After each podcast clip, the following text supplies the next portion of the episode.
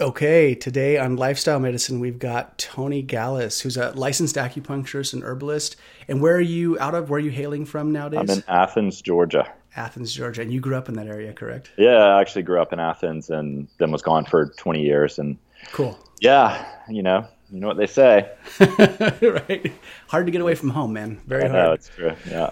Well, for the people listening, Tony and I went to the same acupuncture grad school in Santa Cruz, California at Five Branches University. And you, I think I was coming in as you were leaving, maybe? Yeah. I yeah. think that was kind of. Yeah. We, um, uh, we were supposed to be out in 2009, I believe, but you know, uh, somehow a baby came into our lives. A, Right. st- a stork dropped a baby off on our doorstep. Right. So, uh, so we didn't get out of there till 2010. But I don't remember what year you came in. You were pretty close to. Yeah, I came in in 2008, but that first semester that I was there, I was actually taking all my prereqs at uh, Cabrillo, the community college. Oh, yeah, So yeah. I wasn't really there until like the following semester, like the, the fall Yeah. of whatever that, you know, the following semester. So I think we got a year's time together, more or less, Yeah, give or yeah. take.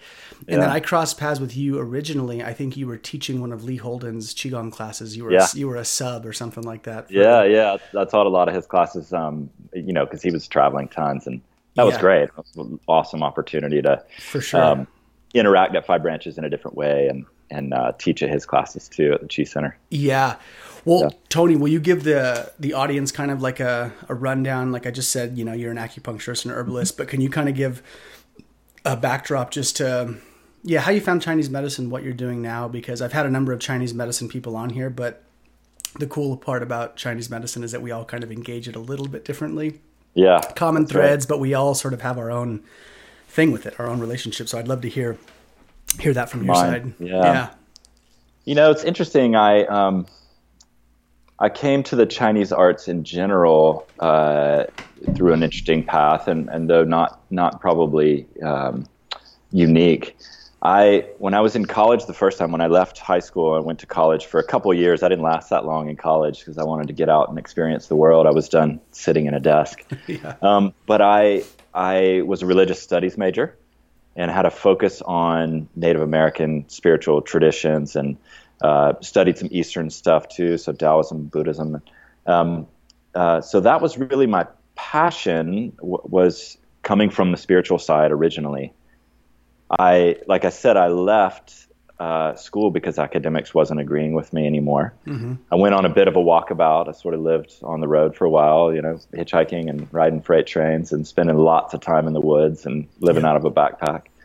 Um, and then, you know, continuing to study these traditions, but from a more experiential perspective, right? So f- seeking out teachers, um, continuing my own studies, and, and trying to live a lifestyle that was in alignment with the, the basic principles that I was sort of finding that were common to many of these traditions. Yep.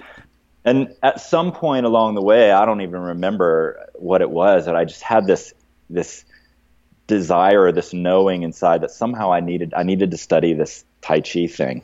hmm You know, it was this. I, I didn't really know anything about it. I'd seen it a few times, and it had always impressed me, but it was really something beyond me. It was just like you need to go check this out, and um, uh, so I did. I you know I went into it um, not really knowing anything about it, and that really changed the course of my you know it altered my path quite quite strongly because I I really fell in love with that art and spent the next you know really six or seven years that was full commitment to studying taiji Yep. And just And- as a real side quick question there, how how old were you when you started official Tai Chi practice? that's a great question i was i guess in my early 20s maybe 24 23 24 something like that Got it. Yeah. Which, of course, you know, traditionally be incredibly late to begin a practice like that. Totally, man. I started at 21 and they were like, you're behind the curve. I'm like, Yeah, yeah, exactly. Yeah. What are we to do, though, right? Right, We're- right. Hopefully, the next generation will be better off because we're right, right. we're here. Um, yeah. So anyway, uh, committed my life to that. Um, was training tons, and uh, tr- and then eventually sort of tried to figure out, well, how do I how do I truly revolve my whole life around this going forward and make this a sustainable path? Um, because I kind of felt split between my studies of Taiji and the Chinese arts and and work, you know, trying to make a living at the time. For sure. Um, and you know how it is with the Chinese arts. Kind of once you get in uh, underneath the surface level, you start to spread out. Um, those philosophical underpinnings lead you to other arts that are based on the same philosophical underpinnings. Discovered Chinese medicine at some point, along with lots of other arts, and mm-hmm. um, and got uh, yeah, sort of figured at some point like this is my ticket.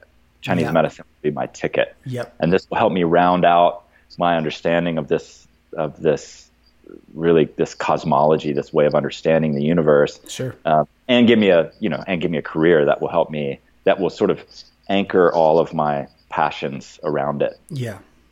So I went to Chinese medical school, you know, and somewhere in the first couple of weeks of Chinese medicine school, you know, somebody asked the question in a class, "Why did you come here?" You know, and and I was never like I I, I didn't I'd studied healing traditions, but I, I wasn't. I didn't have any designs to be a healer. Right. My answer to the question was, I want to understand the nature of the universe. Yeah. go big or uh, go home. yeah, exactly. Like, let's do this. Let's go all the way. Um, so yeah, so that was it, man. I went in, and um, you know, of course, what I thought Chinese medicine was, and I thought what I thought it would mean to me, changed dramatically over the years, and Same. it continues to shift and change. Mm-hmm. And um, my perspective on all these arts is is incredibly, you know, phenomenally more grounded now than it ever was before, right? We all start from this idealistic place. Oh yeah. And then and then we take our hits and and and uh, and learn some things, and we learn where the boundaries are, where the edges are. We learn uh, truly um, actionable ways to push those boundaries and edges. Um, uh, but what I think we all learn at some point is that um, what we think the potential is is not what the potential is, and we have yeah. to kind of um, become tempered in the arts as we go. Yeah, agreed fully. Well, thank you for the the overview. No, and it's there's some cool there's some cool threads in there because it's similar to what I mean. We we have similar interests, obviously, in the way we've yeah. approached you know Chinese medicine, but there were some similar threads there. You know, like academia. I mean, I, I finished college, but it wasn't. Um, you know, like academia just was never really my thing. So to go back to grad school was kind of like, oh fuck, here we go again. Like I'm going to do yeah. this. That's going to be rough. But um, you know what you said. You know, you found Chinese medicine sort of through martial arts. You, it was like that was your introduction, and it was the same way for me. And I didn't even know. I mean, I was so green. I just didn't know that Tai Chi was a part of Chinese medicine. Like I kind of I thought Chinese medicine was its isolated acupuncture and herbs by itself, and then the martial arts were like a completely separate part of the culture. It didn't even dawn on me that they they linked, and I think mm-hmm. that was the, that was the hook. And it was yep. you know I fell into Chinese medicine. I moved to Santa Cruz at the time. Was in love with a girl, followed her there and I got there and I started training with the Tung Shidao people who I didn't know were Tung Shidao, you know, martial artists. And they all trained like four hours a day. And I was like, you guys are like machines, but you're all high energy. So what's like, what's the deal? Yeah. What, what is this? And they said, oh, we're all acupuncture students at five branches. Yeah. And I was like, that's great, but what the hell does that have to do with this? Yeah. You know, like it was still, I still didn't get it and they said, well, you know, it's like yin and yang. You know, it's the the yin healing arts and the active yang destructive martial arts. They sort of mm. they're two pieces there, but they're ultimately one and the same thing. And if you do one, it makes the other better. And it was just that that dawning moment where I said, "So you guys just do kung fu and heal people?" And they're like. Yeah, and I was like, Pretty well, much. I was like, I'm gonna quit my job and go start, you know, start doing that. but it was the same kind of thing. I mean, it fell into it. Have you seen um, you're familiar with Jeffrey Yuen. Um, yeah. Mm-hmm. So one of the things he said, and I like what you just said, was he said, you know, you've got there's knowledge and education, and then there's a living medicine traditions. And he mm-hmm. said there's a there's kind of a difference. Like we can you can memorize information like in the West about drugs and their actions. He said, but a living medicine tradition is where the relationship changes. Like your yep. relationship with the medicine changes as you evolve and the medicine changes you and it's this kind of two-way street and you hit right on it you're like yeah my relationship to to to it now compared to when you started has grounded out and changed quite a bit Yeah. And I would love to hear. You said you know you had some idealistic threads, as did I. So I would love to hear like what's that look like in real time? What was sort of what was the idealism in the beginning, and what is the like grounded actual reality now for you? Sure. Yeah, that's a great question. You know, I think a lot of my, you know, I, I, did have a sense, like I said, at some point I developed this sense that these arts were connected. Yeah. And there was something about that um, connection that really appealed to me. It, it seemed like this complete system of traditional knowledge that, in which every arena of life was touched on. And you know, a lot of that, a, a lot of that though, at the time, I think came from, uh, you know, exposure through watching kung fu movies, and of course, like that. You know yeah. what I mean? So, so, so if that's your perspective, right, and you and you yep. read. Um, you know, you read books like uh, the Chronicles of Tao and things like that, and you see you you have this idealized view of um, of who these practitioners were, mm-hmm. and um, unfortunately, we live in a time, and particularly, I think, in a society where we're we're really hungry for that traditional mm-hmm. knowledge, and so knowing that a lot of teachers like to sort of dangle carrots like all of those secret mystery things that you saw in the movies are true yes i have the secret to them yep. and all you have to do is pay and put in the time and keep paying you know and and eventually you'll get this secret right. knowledge right um, so you know i went down some of those paths you know i, I was i was young and idealistic so and hungry too right so and I, so yeah.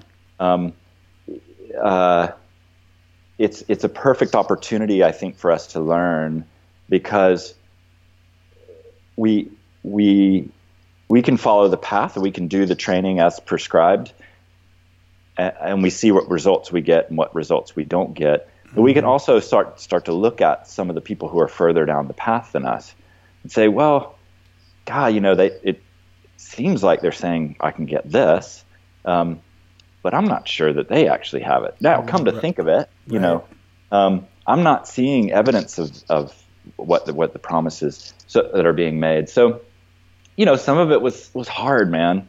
It was hard to feel disillusioned from that perspective and feel like um, sobering, yeah, sobering, and you know, to have your trust toyed with a bit, and and and just feel, yeah, it was kind of sad. Yeah. So, um, so that was part of it, and and then part of it also I think is a recognition of the power of the principles that we're gifted with through the medicine and through the martial arts and through the meditative arts, um, and a come to Jesus around what it would take to train that way to develop those to their full potential and yeah. do we even have the time and, right. and energy and attention span in our current lifestyles right to access that you know yeah and so i realized along the way too that i don't I, mean, I have two kids and i have a business and i have you know like life uh, yeah yeah I have life and yeah. and uh, not in the monastery i'm not living in a cave in the mountains yeah. and so i i've had to sort of uh, adjust my expectations based on that too yeah well said and uh, I have a lot to mirror, you know, in what you just said. Yeah. But I, I, agree with a lot of the same threads, same uh, experiences, and I think you know this has come up a, a, quite a few times in the people that I've interviewed on this podcast, in particular, about martial arts, the cultivation of these arts, and the sobering reality of how much time it actually takes to cultivate something. If you want to be, if you're striving for mastery in these things there's the approach of go to a mountain for 10 years and study it day in and day out, uh, yeah. isolate yourselves and just contain that bubble. Or you're going to be on the slower track because you have kids and you have life, and we live in 2019, and there's just bullshit afoot that we have to navigate um, yeah. in modern times. It's gonna it's gonna be it's gonna look different, and I think that's the thing that I think so many people. It's so common. It's nice to hear when people say it because I'm like, yeah, like I can relate, as can a lot of other people. Yeah. And there's this there's that reality that we have to we have to deal with these things. We're still going to get something out of it, but the arts ultimately have to adapt a little bit now to if they want to survive. Like if we're going to pass them on, it's not going to look like that old traditional way given the amount of technology we have. It's going to look different. And what I'm starting to see too is people that are not adapting. You know, the old diehard Yeah. traditionalists who are like, "There's only one way to do this," Yeah. Yeah. and I'm like, "Boy, I hear you," and I think that was definitely right at a certain time in history. But if you don't Mm. adapt the teaching method and you don't like start getting seen in the digital world and you don't it's like these things are just they are going to lose their traction and that's that for me the idealism part that was the part that was difficult for me that it's going to look different than the monastery on the mountain because there's something romantic about that there's Sure. something so Oh, like go to the mountain and cultivate and be alone and just fully dive into the potential of what you are and what you can be like that's you know it's very it's very romantic and it's very alluring. And uh, you know, Lillian Bridges, who's my face reading teacher, we talked about that a bunch. She's like, yeah, like it's you know, she read my face years back. She's like, you could do that. She's like, but getting married and have a baby is actually probably more like of what you're made of this go round. Like that's Right. You can still do these things, you know, still touch on them. And I think that's been the idealism piece that you touched on. I've had to like loosen my grip on that, you know, and be Yeah. like, okay, I'm going to live life and I'm going to do my stuff and I'm going to have kids and I'm Yep. going to, you know, do this, this whole human number of just real time life. Uh, but it's hard, hard to get a, Yeah. to come to grips with when you're first being It's- exposed. I think it's really difficult to come to grips with.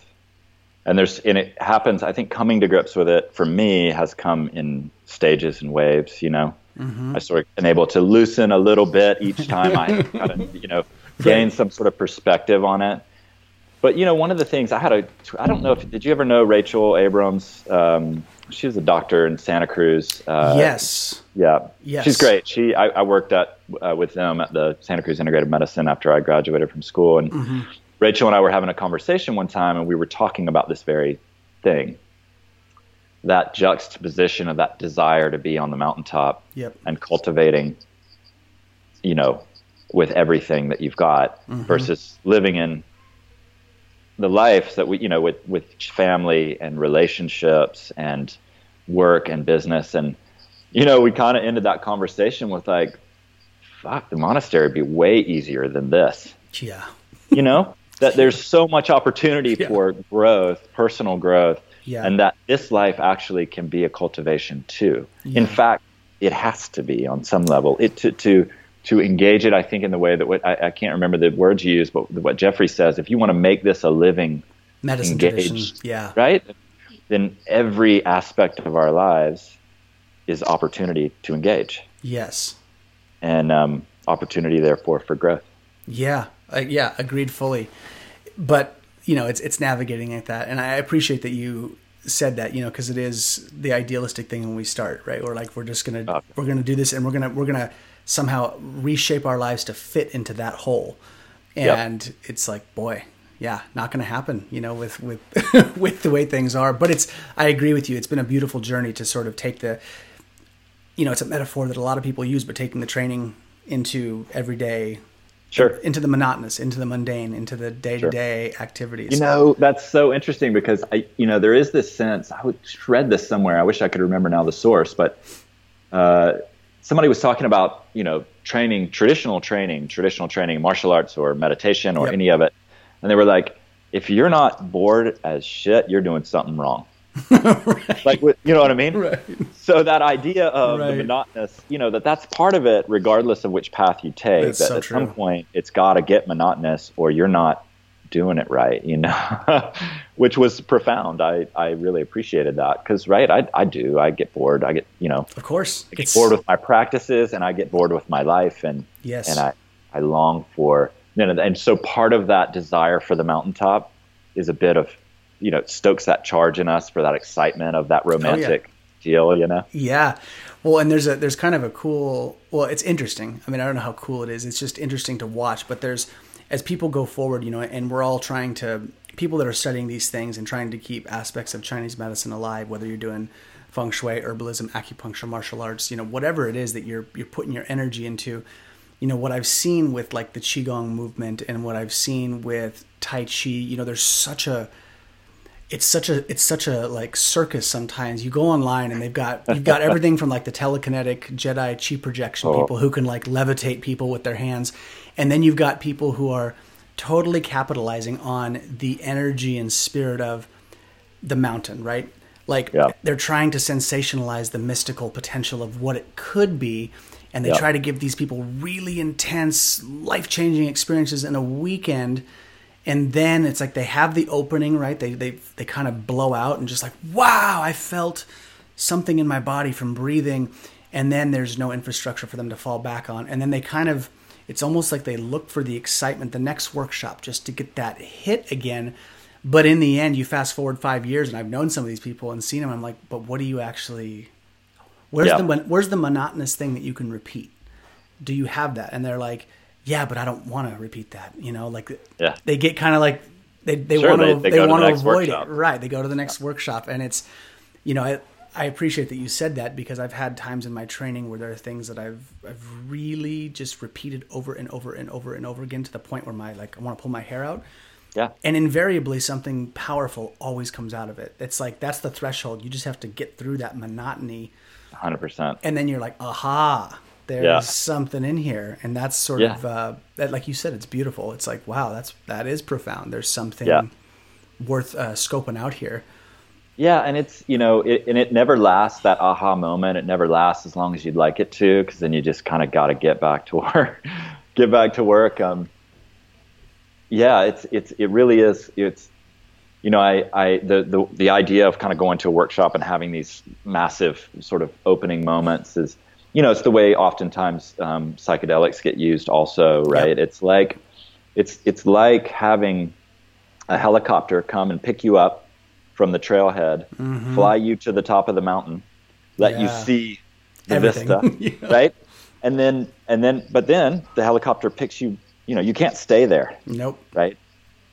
You get dropped back off at the trailhead and if you're really committed to going back and doing it right, then you start walking up the fucking mountain, Correct. right? And so Correct. you know, we, we get a glimpse of what that might be like, whether it's through, you know, it's through these aha moments. Mm-hmm. Um, but to actually truly sustain those kind of realizations, it takes doing the work. As Yes, it far as I can tell, I mean, I, I, I haven't seen another way yet. No, Um, there's no shortcuts. I mean, There's no shortcuts. and if they are, I feel like they're like the loop, right? It's like, oh, it's a shortcut that actually brings you right back to kind of where you started. Like there, it's a, it's a, like a side little break. I feel like Right. it's not really an actual shortcut. Well, let me ask you this, because you and I both, you know, we both kind of been very heavily influenced by the martial art traditions, and Mm-hmm. you're a kinesthetic body aware person. I remember when you taught Lee's class, and I loved your alignment breakdown. I'm like, yeah, man, this is like you're speaking my language. Right. So there were some good pieces in there, but you studied Yang style Tai Chi. That's what you teach right now, correct? So Mm-hmm. Yeah. I mean, I've studied a bunch of different martial arts, but that's been the thread that's run through all of it Right. from the beginning. right, Yeah. that was like your baby in the beginning, and it's the one you're with now. yeah. that- yep. Yeah. So when you when you are teaching Tai Chi now, and I'm sure you have some people that are patients, people that are like associated with you, and then you've got people coming in, you know, how do you do you bridge the teaching of Tai Chi as an aspect of Chinese medicine? Do you keep it, you know, sort of as a movement practice? Like how do you how do you disseminate the art in a way that's do you give it context or do you sort of let it be quiet and you know find them like how do you approach it because everyone's a little different and i'm always curious That's a really great question. People come to the art for lots of different reasons, right? Some people, most people are looking for, you know, a health practice. Um, People are looking for a meditative practice. Yep. You know, an energy practice, whatever Right. that means. Um, and some people are looking for martial art. So really, you know, the beautiful thing about this art is that no matter what you're coming to the art looking for, the basic underlying core principles of the art will serve that purpose, whether it's martial arts, health practice, meditative art. So there is no need to uh, water down those principles. Um, in fact, to water down those principles or to leave them out altogether, which I think happens a lot, is doing everyone a disservice. Again, the, the people looking for the health practice are, are, are not going to get the health benefits that they could get certainly the people obviously looking for a martial art are never going to be able to progress. People looking for a meditative practice um, are going to be awash in sort of this nebulous um, gray area of I don't even know what I'm supposed to focus on. Right. Right. So with the focus on core principles, it really should serve everyone no matter what. And so I kind of on on day one, night one of a class, it's sort of like, okay, look, this is a principles based approach mm-hmm. to this art, and I don't. It, in the end, I, it doesn't matter um, what form you do. It doesn't matter how far you go. If you find a way to embody these principles in movement, you, in a sense, you have you you are successful in your approach to the art. So, so that's sort of the starting place. And then, yeah, other than that, it's you know, I, I what's most interesting to me is to is the martial stuff. Mm-hmm.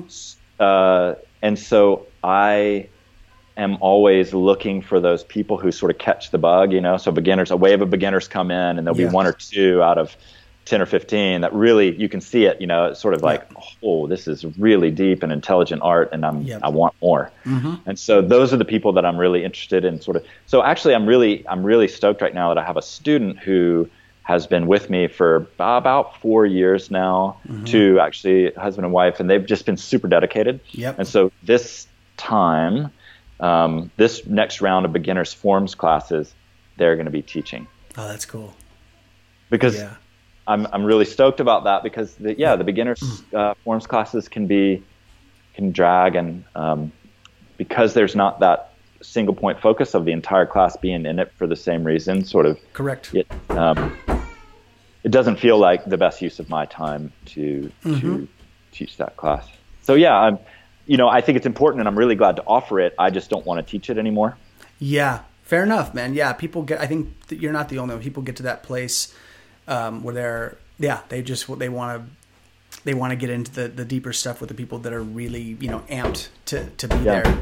So the thing that I've noticed too in teaching Tai Chi is that, you know, I've had, um, I started teaching in Sacramento about four years ago. So I've mm-hmm. got like, and I've had a, a there's a a sizable handful of people that have been with me since that time that have been there like consistently same thing and yep. to see where they are at the four year mark we're like wow there's really some sizable shifts now in terms of how mm-hmm. their bodies are moving and this is this is a lead into my next question for you because when i talk to people about the benefits i'm like okay you're four years in now like what's what's different in your life and mm it's a little different for everybody, but there are some threads that I'm always.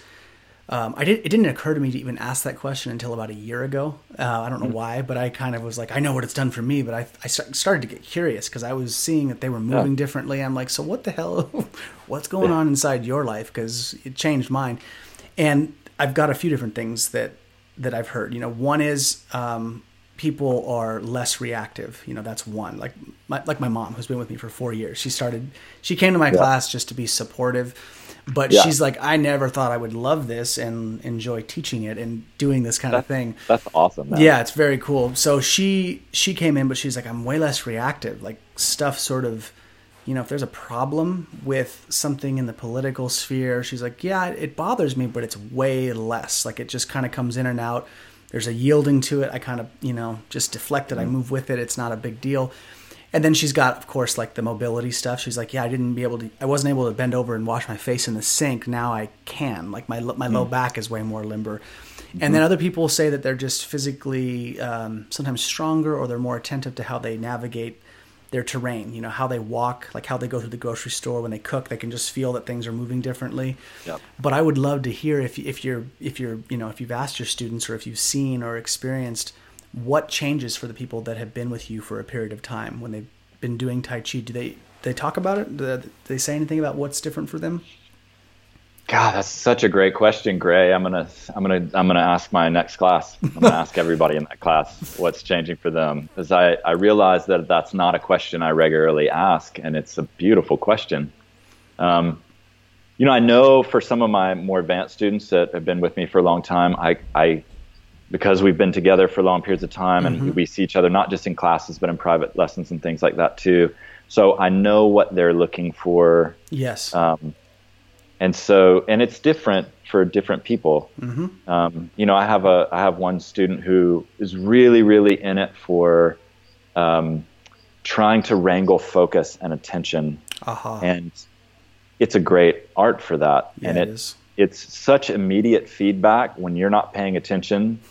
Um, the way your body moves is right is completely different to when you are paying attention. And so that kind of feedback um, particularly too right if you get into push hands because then you get even more immediate feedback. Um, you know you could maybe fudge it a bit if it's a if it's a um, if it's a solo form or solo practice Right. and you don't and you're not paying attention then you're not paying attention. So it takes somebody from the outside saying hey you know you need to pay back you may pay attention to the hip track or you need to sink into the legs or whatever it is. Mm-hmm. um, but in a, from a push hands perspective of course you get immediate feedback Yeah, you do. feel that uh, the way that your your ability to um, align your structure is has everything to do with how the interaction's going. So, um, so I think that's really important, and I, you know, I, I that's something that I'm I, I really try and impart to people that Mm-hmm.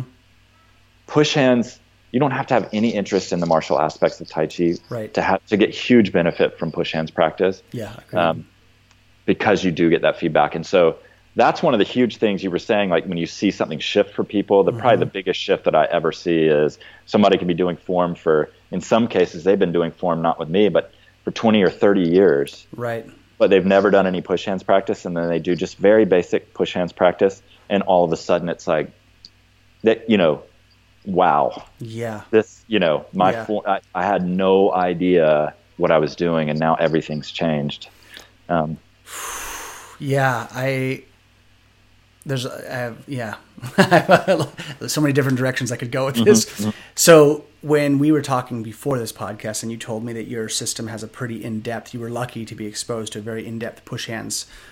Um, you know, over the years of everything that I've trained, that's like one of the deficiencies in my larger structure. I've got very little structured push hands. I've got stuff that I've picked up from like friends and acquaintances and you know touching teachers for a period of time but it's never been a structured thing and Yeah. it's one of the things that i'm always sort of knowing as i go forward i'm like i have to like fill this discrepancy right and um and so where i personally where i kind of fill the discrepancy is like uh, doing more martially oriented forms studying xingyi i started studying xingyi with tim cartmell and Nice. he's like i got him on the podcast a while back. I think he was episode 22 i can't remember. I, I don't want to give the wrong episode but you know i had him on and when we were talking about this this was one of the things that came up. He just what you said which is you know the structure the common ground essentially what we got out of that interview was you know the common ground between the healing aspect of the arts Mm. and the fighting aspect is this biomechanical structure they both share Totally. this Yeah. this share the same common ground right like the the mechanics that will yield healthy joints and fluid compression and all that good stuff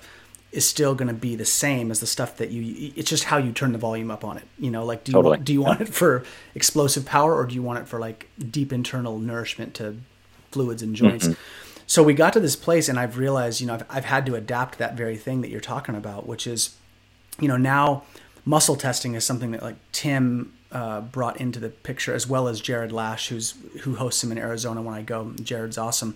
But muscle testing you know essentially what i think is push hands is doing. When i've done good push hands people are putting force into your structure to see Yeah. where you can identify your discrepancies and theirs right? It's a two-way 100%. two-way street. You're like whoa what i thought was this really beautiful soft posture is actually kind of pointless in a sense if these things are not happening because it doesn't hold any weight. You know it can't Yep. it can't receive force. And recently as of like just a few months ago i started doing uh, structure testing with my my students and i put i put um we have a hardwood floor in the studio. And so we put these like wool rugs or wool blankets underneath one person's feet. And i have them hold a posture you know put one leg back one forward and we get them into a tai chi posture and then we have people push them and if the structure is correct they just slide across the floor in that position Right, right? Right, so they right, just they without just collapsing without and- collapsing and their body's Yeah. not moving and it's amazing just to see when we push on people right away if their back is off right they push and their back and they start to stand up and i'm like nope angle's Yeah. not quite right right? There's yeah yeah. So there's some cool things but i th- i think you're um i think you're you're absolutely right. Like if that if that piece is missing i feel like the the efficacy of the arts, and even at a health level, right? Like you said, even if you're not fighting, you still need to understand that your body has some biomechanical principles that are solid, they're on point, Yep. and they're going to be, um, you know, needed to go to the deeper levels. So Absolutely. when you're doing the the push hands with people, um, what do you notice in terms of like what's the biggest hitch for people? Is it uh, you know they don't like touching other people? Do they think it's violent? Like what is the is there any kind of like pushback from push hands? Yeah. right. No pun intended. Um, so yeah, the biggest, I think the biggest challenge is, okay, actually, I would say there's challenges on both ends of the spectrum. On the one end of the spectrum, it's just getting somebody in the door who Right. doesn't think that they're at all interested in any of the martial aspects of the art. Yeah, They didn't come here for that. They're not interested in that. They Yep. came here as a health practice, it's like a hex. So- yeah, they're just like get away. right. Yeah, that's that's right. So so convincing them um, that they should a just try it, and then creating a very safe environment, right? Mm-hmm. Um, because that's the other thing people are scared of is is that they're that they're going to walk in. Um, to people breaking boards and high and, and you know like they, they just don't know Right. uh, they're scared they don't want to get hurt yep, uh, they don't want to get pushed around. So creating that safe environment. On the other side, actually, interestingly, I find this a lot, which is um, people who look at building a push hands curriculum from the ground up. Um, because, in a sense, in order to get the mechanics right, and you touched on this, you sort of have to take the martial component out of it, or, or rather, the competitive component out of it, right. um, in order to build, you know, a strong foundation. So what you were saying is a great example, right? Most people come in if they have that competitive, you know, if they're a martial artist, they're already a fighter, and they have that um, mindset. Then they come in, and all they want to do is win Yeah, right? I want to push you off your base. Mm-hmm. And so, um, rather than let me use this interaction to find where my deficiencies are, which is how you what you were saying, right? yeah, Um, and and let this it, let this force fill me up and point out the places where I need improvement um, as a way to become more efficient in the use of my structure and, Yeah. and principles. So. Um, so I think on both sides of that spectrum, um, there are challenges to people. So oftentimes on the fighting end, on the people who come in from other martial arts, um, they have to let go of some of that. I am doing this to you, um, and and it's less of a doing, right, and more of a being. And that sounds really, you know, spiritual and everything, but it's true, right? Like this is Yeah. truly in order to like what you were saying, right? Posture testing is a great example.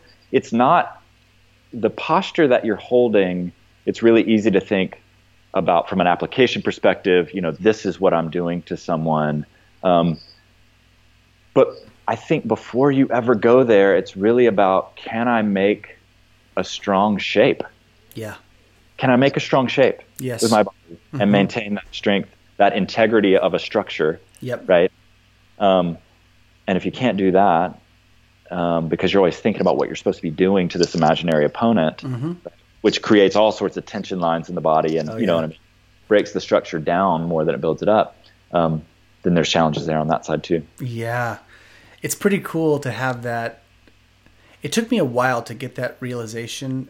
It, it's kind of a contradiction. You know, when I got into, I don't know, I couldn't make sense in my head in my 20s. I was, you know, 20s are a crazy time. But like when I They got, are. when I got into martial arts and started like really, you know, diving into study formally, my, I studied a, my first style was a Kuk Sool Won, which is an internal, external Korean style.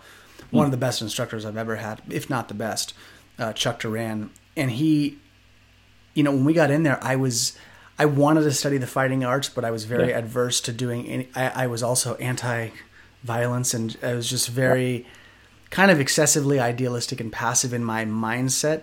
And I kind of equated that like violence is just bad, and I think it is fundamentally. You know, it's not a great thing, but I was in that place of like, I can't study fighting arts because it's going to make me more aggressive and it's fundamentally not spiritually aligned with who I and what I am. And I just kind of had this record in my head. And then I remember sort of as I was training martial arts, I was I was sort of sidestepping the martial application. Like I would train the kicks and I would do the things and I would throw the punches, but I was not wanting to interact with a person. And it really started to bite me ass about five years into my training. I mean, it was always biting me, but I didn't realize Right. it until I got into it. And then once I realized that piece, I thought, damn it, like I've really been missing out on that, you know, structure piece. Like it's not just a pretty movement. It's not just a, Yeah. a blind execution. There needs to be some kind of structure. And then when I embraced it, um, you know, things started to get considerably better. But I've found there are people that are of the same mindset. You know, it was good for me to be there, overly i- idealistic. So um, that was kind of cool, you know, to see that and to, to understand that and come to that place over time. You know, I, I was glad to to, to to finally find the mark. Yeah, I think it's important. I mean, you know, uh, there there is no way around it that it, no matter what you think you're doing, unless it gets tested, you just can't know whether it's effective or not. That's absolutely right, man. Um, do you think, I guess, in the context of this stuff, like when you're doing Tai Chi, um, you know, doing all of your Chinese medicine stuff, do you feel like, is there cohesiveness between these things that you're doing? Like, do you, I know personally, like when you're, you're doing acupuncture, how much, like, what would you say your pra- of acupuncture, of your Chinese medicine pie, how much of it is acupuncture? How much of it is, Well, you know, honestly, I'd say I'd say 90% of my patients who walk in the door get acupuncture. okay, Maybe 85. You know, there are some people I just do herbs with, but almost everyone when they show up, we're going to do some acupuncture to support, even if we're primarily doing herbs. So herbs are the primary um, treatment method. We're still doing some acupuncture to support right. that treatment they come in. Got it. And do you, in your own personal experience, you know, like, are you seeing cohesiveness between like your Tai Chi practice, your acupuncture practice, your herbal practice? And if so, what is that cohesiveness? Like, what is the common thread? Like, what's the what's the confluence there? God, that's such a great question, man. I um, you know, I remember when I was in school, acupuncture school, and I, I don't. Oh, I you know, I think I was like an intern at that point. So I was in my last year, maybe in clinic, and I was seeing my own patients, right? Supervisors in the back room, and you know, oftentimes the students, the younger students, will come see you, Yeah, you know, an older student, right, in clinic, for sure. and um, one of the so at that time I was teaching a Tai Chi class in at Five Branches, and um, so one of the younger students who had been in my Tai Chi class came to see me in clinic, and she asked me, you know, what's the connection Yeah. between Tai Chi and and and I was at the point, you know, I think I think when we begin, like it's it's uh, it's sort of, you know, at first mountains are mountains and rivers are rivers, then mountains are no longer mountains, rivers are no longer rivers, and then again mountains are mountains, rivers are rivers. Yep. I you know I was in that place where I was just like when she asked me that question, I was like, I have no fucking idea. no You clue. know, no I have clue. no idea what the Yeah. connection is. You know, I thought I did. Right. In the early days, I thought I knew what the connection was, and then Right. you know, I think um, now what the connection is to me has to do with true holism.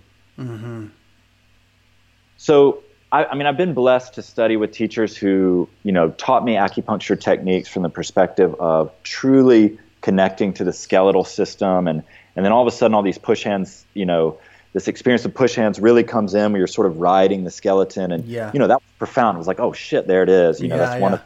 But, but Yep. Really, I think more than that, even because you know, how do you apply that to herbs, for instance? That it's just really about a a complete view of life. I think it goes back to looking at those, um, looking at those old kung fu movies, and and one of the thing that drew me to that was this idea of a Renaissance man, someone who has proficiency in multiple areas of life, Yeah. and that and that we don't always have to delegate our uh, responsibility to um, for our health and wellness to, to others. We can take care of ourselves, um, and that that requires, to some degree, a, a Renaissance approach, meaning Mhm. being being proficient in multiple different arenas of life. Yep. And so, obviously, in the Chinese arts, the, again, go back to those philosophical underpinnings are the same, right? So it does start to, when you start to look at yin yang and five element and, you know, and Bagua, and you start to see how those things apply to medicine and apply to martial arts and apply to, you know, you, you start to put that together a bit. Mm-hmm. But, um, but I think even more than that, it's just about, um, it goes back to what you were saying about Jeffrey Yuen, right? It's about mm-hmm. living living this engaged life. Right, and staying right, staying engaged, staying active, st- yeah, and staying yeah connected to it, and letting it uh, letting it change you. You know, I one of my my undergrad was a sculpture, ceramics, and drawing major. That was like my my whole family like are artists, and I come from that kind of lineage. And I remember one of my teachers saying to me, she said, when you look at a piece of art she says you have to let it in and let it dialogue with you there, there, there is an opening that you have mm. to let artwork kind of come into you otherwise yep. it, she's like if you just blanket it and you're like that's a political piece and i you know you just won't give it the time of day or if you shut yourself down she said it doesn't really work art is fully an opening process for it to to change you mm. it has to like hit you yeah that is yeah i, I was that, it blew me away at like 22 i was like that is deep like you do have yeah. to let art in. It's not just a you go after it. It's definitely a, a receiving kind of thing. And I thought, damn, that's very true with these arts, right? With Chinese medicine, you have to let it in and you have to live it and adopt it and practice it and see where it takes you. And the crazy thing is, right, it all speaks to us a little differently. It's like everyone paints yeah. the apple a little different. Mm-hmm. You got 30 people in a room and it's like, paint the apple.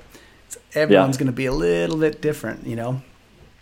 I think you know, God, that was such a that's that's deep, man. That's really profound. I appreciate. Thank you for saying yeah, that. Yeah. And and I think that you know one of the one of the things if if I look at it from that perspective, one of the things about all the Chinese arts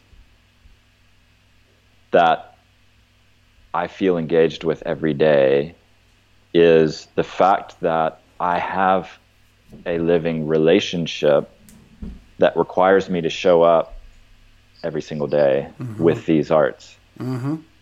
It's not like you get it and you move on. Yeah. Right. None of these arts are linear in that way. They're all circular, that circular knowledge. And so, um, if if I truly want to do my part and show up for the art and honor the gift of, of these arts that I've been, you know, mm-hmm. given, then I, I I have to double down every day and, and kind of dig a little deeper and so in a sense, it's almost like these arts have taught me about commitment. Mm-hmm. Yeah. About how to commit myself to an imperfect relationship because all relationships are. Yeah. Um, and let the arts, like you were saying, let the arts change me. Let them pull me forward into, you know, again, not into mastery, but toward mastery as yeah. our, you know, as our beacon that we're aiming for, um, that we'll never reach. Mm-hmm. Uh, you know, it, it, it does every day. It pulls me forward and, and I get lazy and I get tired and I just want to shut sure. down. And then, sure. and then the next day I show up and it's like, okay, you know, I get a new patient walk in the door, something challenging, or like a student asks me something in class, or you know, something in my own. I, I have to I have to reinvigorate my my love, my passion, my commitment. Yep. And then peel off another layer and dive deeper. Yes. Yeah. Agreed, man. I mean, I could not agree more. And you know where this started to really this idea that thing that my teacher uh, Sherry Simon said to me she said let you know let the art in. I mean I remember sitting with that idea for a long time and when I was studying tai chi you know really intensely many years back and really trying to get into it and just wrapping my mind around it it started to sink in um, especially in recent years when I've been teaching you know you're actively teaching and my teacher's in uh, Kunming China you know so like how mm-hmm. often do I see him? I'm left right my the form is my teacher. Yeah. It's sort of like that's the thing I keep I'm brought back to, and I have to train it. And when my teaching is getting stale, or I'm feeling like I'm not providing any kind of new insight, I'll go to the form and I'll just you know just I mean run it like just maybe 50 times in a day, just boom boom boom boom boom boom boom boom, and invariably things crop up out of that. I'm like, mm. holy shit, there's a that's something to touch on. That was a little different. You know, there's this thing, and I think that's the cool thing is that built into these gestures are there's an intrinsic intelligence that's it's like something you're attaching to, right? Like you're riding it. And then while you Yeah. ride it, you get to feel the bumps and you get to feel the terrain. And then you're like, okay. And I'll go back and help my students Yeah. navigate that terrain a little better. But I mean, I've, that's the thing I've realized that it's like, it is built into the, the structure, right? It's built into the movements that, like you said Yeah. at the beginning, you like, it's an intelligent art, highly intelligent. Like there's a Mm. Highly lot. Yeah. It's not, it's elegant and it's smart. It's very sharp in that way. And I was going to say to your your piece um, that you mentioned a minute ago too. You know, when you were saying the common thread, right? It's it's this um, relationship to commitment. There's like this thing that's like been very real for you.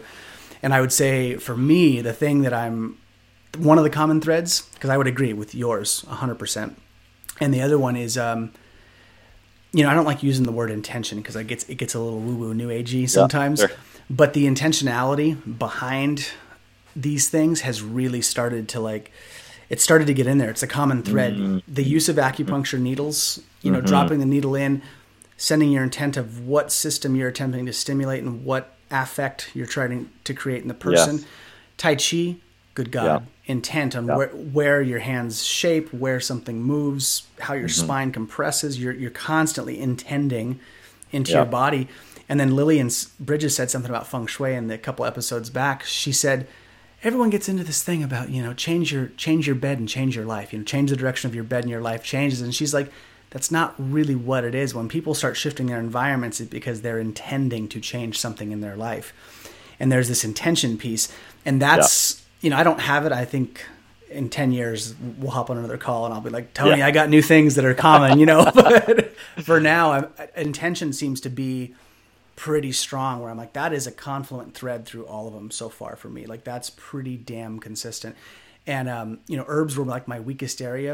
I'm getting better with adaptogens and tonic herbs and stuff but even with herbs i mean it's you are intending an effect as a Mm. as a result of a relationship. You know what Mm-hmm. that plant does and so all these things kind of come together in a really beautiful tapestry you know but it's um it's still kind of i mean it definitely feels like a mystery i'm still kind of navigating it like i don't have all of it but i'm like here's one thread i know that's Yep. solid you know Well, I love what you said. Um, you know, there was a joke, there was a running joke in our Tai Chi group, and this my original sort of posse up in um, Vancouver, that, you know, the answer to everything was like, oh, just give it 10 years. You know? so true No, you don't get it. Oh, just give it 10 years. It's fine, yeah, And just- it's true, right? I think we'll, we could definitely have another discussion in 10 years and 10 years after that and 10 years after that and be giving very different answers. Mm-hmm. Um, because I love how you said that, man, is uh, we are riding it, you know? yeah It's like it's taken us for a ride. And, and I think we, especially maybe in our culture, we, we maybe most of us approach these arts as I'm going to do Chinese medicine right. you know, um, or I'm going to do Tai Chi or I'm going to do martial arts. And really, in the end, I think to to achieve any level, any deep level of understanding, we do kind of have to release and and let the art teach us, and we have to submit ourselves to some degree to the process. yep. Um, yeah, and it's and that's a that's a difficult process. I mean, it Very is- difficult. It's been not easy for me. Relinquishing the control, you know, relinquishing the the grip Yeah. has not been the easiest feat. And um, but the more I do it, the better things get. And I've also seen the teachers that I've had over the years, some good, some not so good, and the ones that have the really tight grip. Oh boy, Mm-hmm. Yeah, it, it's yeah. so not sustainable. I know, it's- I know. It yep. it falls apart something fierce. Like people that are Yep. just like, this is how it's done, and you have to do it this way. And I'm like, whoa, time. First of all, Mm-hmm. Yep. that feels shitty. Like at a fundamental level, to me, I'm like, get the fuck off the horse. You like ultimately, you don't know either. Even if you're Yeah. ten years older than I am, I mean, and, mean, you don't know either fully. Like we, you know, people are better at it, but then the people that are, you know, the teachers that are like, have a healthy dose of, I don't know. yeah I yep. but but here's how I've done it and try it that way and see what it's like for you. I mean that I, that approach has been so much healthier, but I also realize too, you know, you got to have really firm structure in some ways. You know, it's a very contradictory Totally. contradictory process. Well, as yin and yang, right? Yeah. I mean, it's so true, right? Yep. That that on the one hand, we do have to hold ourselves, our focus, our intention, and at the same time, we have to release and let go. Yes. Um, yeah. that's yin and yang. Yeah. Yes, it is, What my friend. yeah. Yeah. Why you got to be so difficult? Why? Why indeed? you know, I have a I have a one of my prim, my primary actually Taiji teacher um, ha, has always said he sort of considers himself um, not a teacher as much as a uh, what did he say like a a, um, a, a researcher essentially. Uh-huh. Like he believes that his students are not necessarily students, but they're essentially like lab assistants, and and he's he's putting forth hypotheses and then and then everybody's sort of working those things out. And then he's constantly observing well, well okay well how does this actually work? How does this actually play out? Like this works for me mm-hmm. but does it work for 80% of the class? Yeah. or does it work for two, these two guys over here because they're built similar to me or they mm-hmm. have mindsets you know? Um, so having that that openness again to uh, working with it. Yeah coming showing up to it every day and asking questions of it and then being open enough to hear the answers yes. rather than you know imposing your your answers on the art oh man you just you you just threw me into a full like flashback like what you just said hit a pretty strong chord and and it uh, so I'll, I'll drop this in here because just the way you said that that is exactly so god it was about a year and a half or two years ago now mm-hmm. I did two ayahuasca ceremonies. It's the only 2 mm-hmm. I've ever done, and that was plenty. I'm like that might I might be full for five years. I have no yeah. idea, you know, but yeah. there was plenty in there. And uh, true to form, like you said, it was the helicopter ride. But when I got up there, I was like, I don't want to take another ride. I think I'm going to yeah. go back to the forest, be covered in the canopy for a while, and just deal with what I just saw. But um, that was exactly, man, God, the way you just said that, I thought, whew, like that's exactly how it felt when I went into the ayahuasca ceremony. I didn't really, I didn't mean to do this. It was more of kind of like a subconscious like program I was running. But when I went into that ceremony, I was definitely showing up to the metaphoric ayahuasca bar. You know, right. if, if it were a building, and was walking in and was like, you know, I'd like a I'd like a couple yeah. shots and I'd like you to really like blow my mind. You know, there yeah, was definitely yeah. that kind of an energy of me going to it and saying like let's get this party started. Yeah, let's get this going. Like open the doorway, you know. And um, I don't know, I don't know how long it was in, but I think it was about an hour in. It, I felt like it felt like the ayahuasca, you know, spirit, whatever, got incredibly large. Like, like you know, I was an ant and it was a redwood tree. Like it just got mm-hmm. massively large, and it kind of just towered over me and looked down on me and just stared at me. And I remember just sh- like inside, just shrinking and being like, oh God, I think I've just approached this the wrong way. And it was mm-hmm. like, no, no, no, no. You don't come in and ask and like tell me or ask for what you want. I tell you what you need. Mm-hmm. And I and I remember just being like, okay. And I remember I just sat there in silence, like internally mm-hmm. for a long time, waiting. And then it was like the, the journey sort of began. But what you just, mm. that's exactly it, man. Like it was like you don't come wow. to it and take something. It's yeah. like it's gonna give it's going to be it's a reciprocal relationship, but it's definitely going to be giving something to you. And it kind, yeah. of, kind of goes back to that opening up to the art thing, you know, like letting it yeah, in, absolutely, and, just, and hands off. Like, all right, this thing's going to school me in the way it needs to. I mean, the the the fact that these arts are so old and that so many people, so much smarter and more dedicated than us, yeah, have you know have built and passed on. Um, like if if we if if I made any small contribution that was recognized by anyone, right, it would be a massive win. Like I can't even imagine that. Yeah. You know that that that could even be possible because it is. I mean, it, it's it's. I love how you said that. Like you're an ant and and the ayahuasca is a redwood tree, but these, you know, these arts are like that too. Mm-hmm. They like ants in the face of something this, large. Yeah, massive. yeah, right. incredibly big, much yeah. bigger well, I got a question for you. So, given that, and like you said, the people that came before us, right? These traditions that have been so much smarter, and uh, you know, or that have just essentially fabricated and created these arts, right? And and that and they've given them structure for something to be passed down. Like, what's what's your vote? When people have asked me, they're like, "So how did people figure out Tai Chi? How did they figure out?" all these mechanics inside the body. How did they figure out meridians? How did they figure out which plants did what? How did they figure? And I'm like, oh boy, like how yeah. do you even answer that question? But yeah. you know, I'm always like, you know, loosely, I'm like, I vote extraterrestrials. Like they probably Yeah. came down, like the star people helped Yeah. us. I have no idea. Yeah. Yeah. But like, what do you make of it? Like how, when you, something as complex as Tai Chi, which has all of these crazy things that really do have real effect in the body, what's your vote? Like, how do you think, Yeah. how do you think that came about? Like Yeah, they were high. Sure, they were super high. super high. So I um that's a great question, man. I uh yeah. You know, I think it probably varies. So I'll tell you two two of the things that I think are really interesting. One is, you know, I mentioned that I studied um, uh, Native American spiritual traditions um, uh, in in my early years. Oh, I'd say I guess I still do. I'm still highly passionate and interested in indigenous spiritual traditions, and you know the particularly the um, one of my mentors in that work was a was sort of an expert in plains uh, plains Indian um, uh, spiritual traditions, and the importance of uh, dreams and visionary reality um, was profound in that culture. In other words, it's almost like while there was a structure of spiritual uh, practice, it was highly subjective also in that any information that was received through the visionary field or through dreams had to be given credit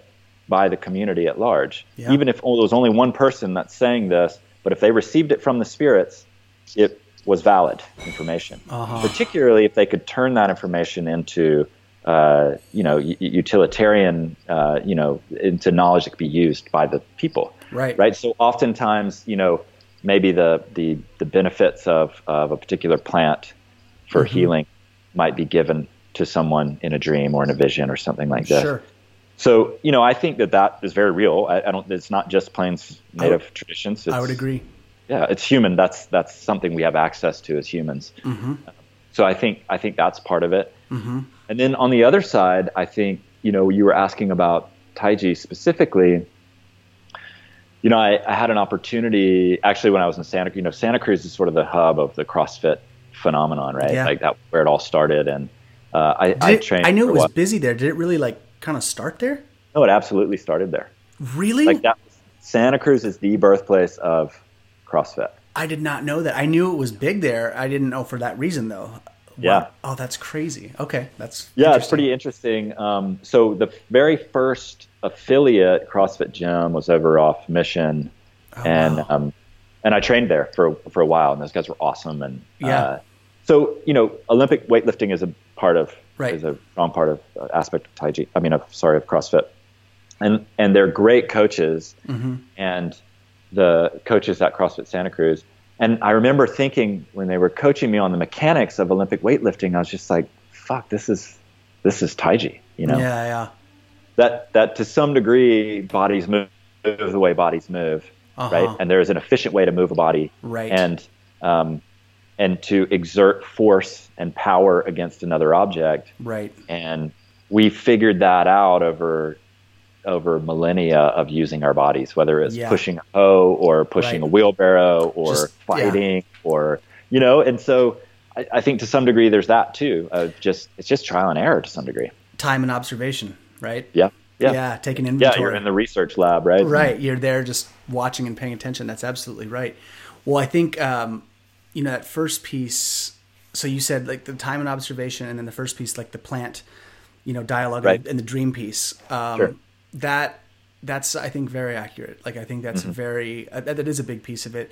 And I know, I'm sure you're familiar with Cheng Man Ching. You know, you've, Mm-hmm. Sure. so he in one of his books, and I forget which book it is, but I was reading about it when he had this huge breakthrough in his Tai Chi training, and it was through a dream. It was the, the hmm. dream radically upgraded his practice, and he said it was from that point on the way he approached Tai Chi and his understanding and his ability to to not be pushed. You know, like when people would push hmm. on him and it felt like it was pushing a sheet. They were like, "Where is he?" Hmm. Like they can't find Yeah. his root and stuff. And one of the thing, the dream he had was he'd been training. There was a period in his life where he was training seven eight hours a day, and he would train so much Tai Chi that he was drenched in sweat, which is not typical to be drenched in sweat from Tai Chi training. But he was just working his body and just you know pushing in all these different directions. And he had this dream where he, um, in the dream, he was doing Tai Chi in a park where he always trains, but this time he had no arms and he was just a torso and legs doing Tai Chi. And so his arms weren't there, and he was like an armless body. And he said his legs, he realized his legs went all the way up to his like neck, like his like, like, like it was basically like. Wow. So he said when he was doing the exercises, he when he would push from that point forward, his legs from conceptually had always been kind of at his like kua. His Yeah. legs started from there in his mind originally, and then after that dream, he said he conceptualized his legs That up. is so interesting. Isn't that crazy? He said his legs Yeah. like went up to his traps, and like I love that. so he said, you know, that changed dramatically. And when I read that, like, I don't know, 15 years ago or whatever, I remember being like, oh man, I want to have a dream about Tai Chi, like so bad. I'm like waiting for it, you know? And, Yeah. and then, dude, like two, three years ago, I had one dream about Uh-huh. Tai Chi, and it was, um, I wasn't armless, but Yeah. I was doing Tai Chi, but I had a third leg. And the third Mm-hmm. leg was quite literally like between my two legs, I had a, I had a, a, a third leg, like it just looked like my a regular foot that was growing out of my pelvic floor. And every time I would transition from left to right, that Mm. middle leg would actually like support and push up Yeah. when I would transition from left to right. And I was like, God, that's so cool because it really, that one little tiny thing really helped me like conceptualize my training different. And I think that Dreamtime thing that you're talking about, Yeah. like that's a doorway i think like practitioners and re- regardless of, wh- of whether we're going to be these huge influences in the art i think we have to sort of be open to that piece that like dreams Yep. dreams do drop some knowledge right they do They, they, absolutely. they bring in that next little layer that might be really helpful Yeah, yeah. I've had a. I mean, that's been a that's been a pretty profound piece of my journey all along, and um, you know, I, they've I've had dreams really alter the course of my, you know, or set. It's funny actually. I'll, I'll just say this. I have a dream right now that I probably had maybe 20 years ago. That in the last three years, the memory of that dream and this one key element of the dream, actually, it was kind of where the dream ended, which was sort of a point of tension that is is guiding a lot of the work that I'm doing now still because I'm Yeah. still trying to figure out the mystery of that one moment in the dream right and and so I'm constantly referencing that um, in my life currently Yeah. you know it was a 20 years ago dream but it's like there was a lesson in that that that uh, that I'm still working out you know? yeah yeah Well, that's cool, man. I, I like I like hearing that you that you said that, and just that you're you know you've got I can tell, and I knew years back when I when I met you, and you had an open mind kind of approach to this stuff. Like there's definitely you're not just like narrow tunnel Yeah. vision type person, you know. So no I, not at all I appreciate that, and I I I, I aim for that too because I've um, like I said I've I've been with the narrow teachers, and it just doesn't doesn't work mm-hmm. and it doesn't suit and i don't think it's natural either. I don't think it's like actually aligned with how this stuff works. I think it is life is too big man. Life is too big to have a narrow view like that. Like Yeah. we just just miss so much. I mean i'm just really interested you know? That's really what it comes down to. Right. Happy to view the show right? Yeah. Well tony in, in kind of closing you know i do this with all my guests and i you know we've usually most of my guests there's usually some broad things that we, we touch on and we touched on you know tai chi. We talked about just chinese medicine as a whole you know if you what's your invitation to people if they are i would say new to this world or they're new to you know chinese medicine or tai chi or Yeah. any of these sort of alternative systems that look at life in a larger you know comprehensive context what's your invitation to people in general Yeah. in like engaging this stuff That's great. Um, yeah, be patient. Because none of this, and I believe this about life too, it's it's not linear. Mm-hmm. None of this is linear, and so there's there's you know it's and it, we're trained. You know, if if you, we were to go into Mex- Western medicine, for for example, you know it's A equals B, B equals C, C equals D. You know, Right. it's it's a it's a pretty straightforward path to understand a process from that perspective sure but these arts aren't they don't follow that path mm-hmm. and so to put pre well, i think a lot of times maybe we put pressure on ourselves to get it when there ain't no getting it Yeah. you know? I had a I had a teacher who was really you know in, in a really fine show of humility. It was just like there ain't no perfection you know? Mm-hmm. There's just every year hopefully we get a little more you know or a little less wrong. You know essentially he's Yeah. like i'm not i'm not perfect right? But Yeah. I'm less wrong than you probably but, but you know my teacher he's less wrong than me and Right. his teacher before him's less wrong than him. You know, Right. like we we just gonna circle around it and we're gonna get it a little bit deeper each time, Right. right? And if we have the patience and again the openness Mm-hmm. um, to allow it to affect us, um, to allow that knowledge to seep in and connect with one of the things about the Chinese arts that's that is talked about from the very beginning is this idea of microcosm macrocosm Yeah. and i think we all rush to try and figure out what that means or we make up answers to what that means Right.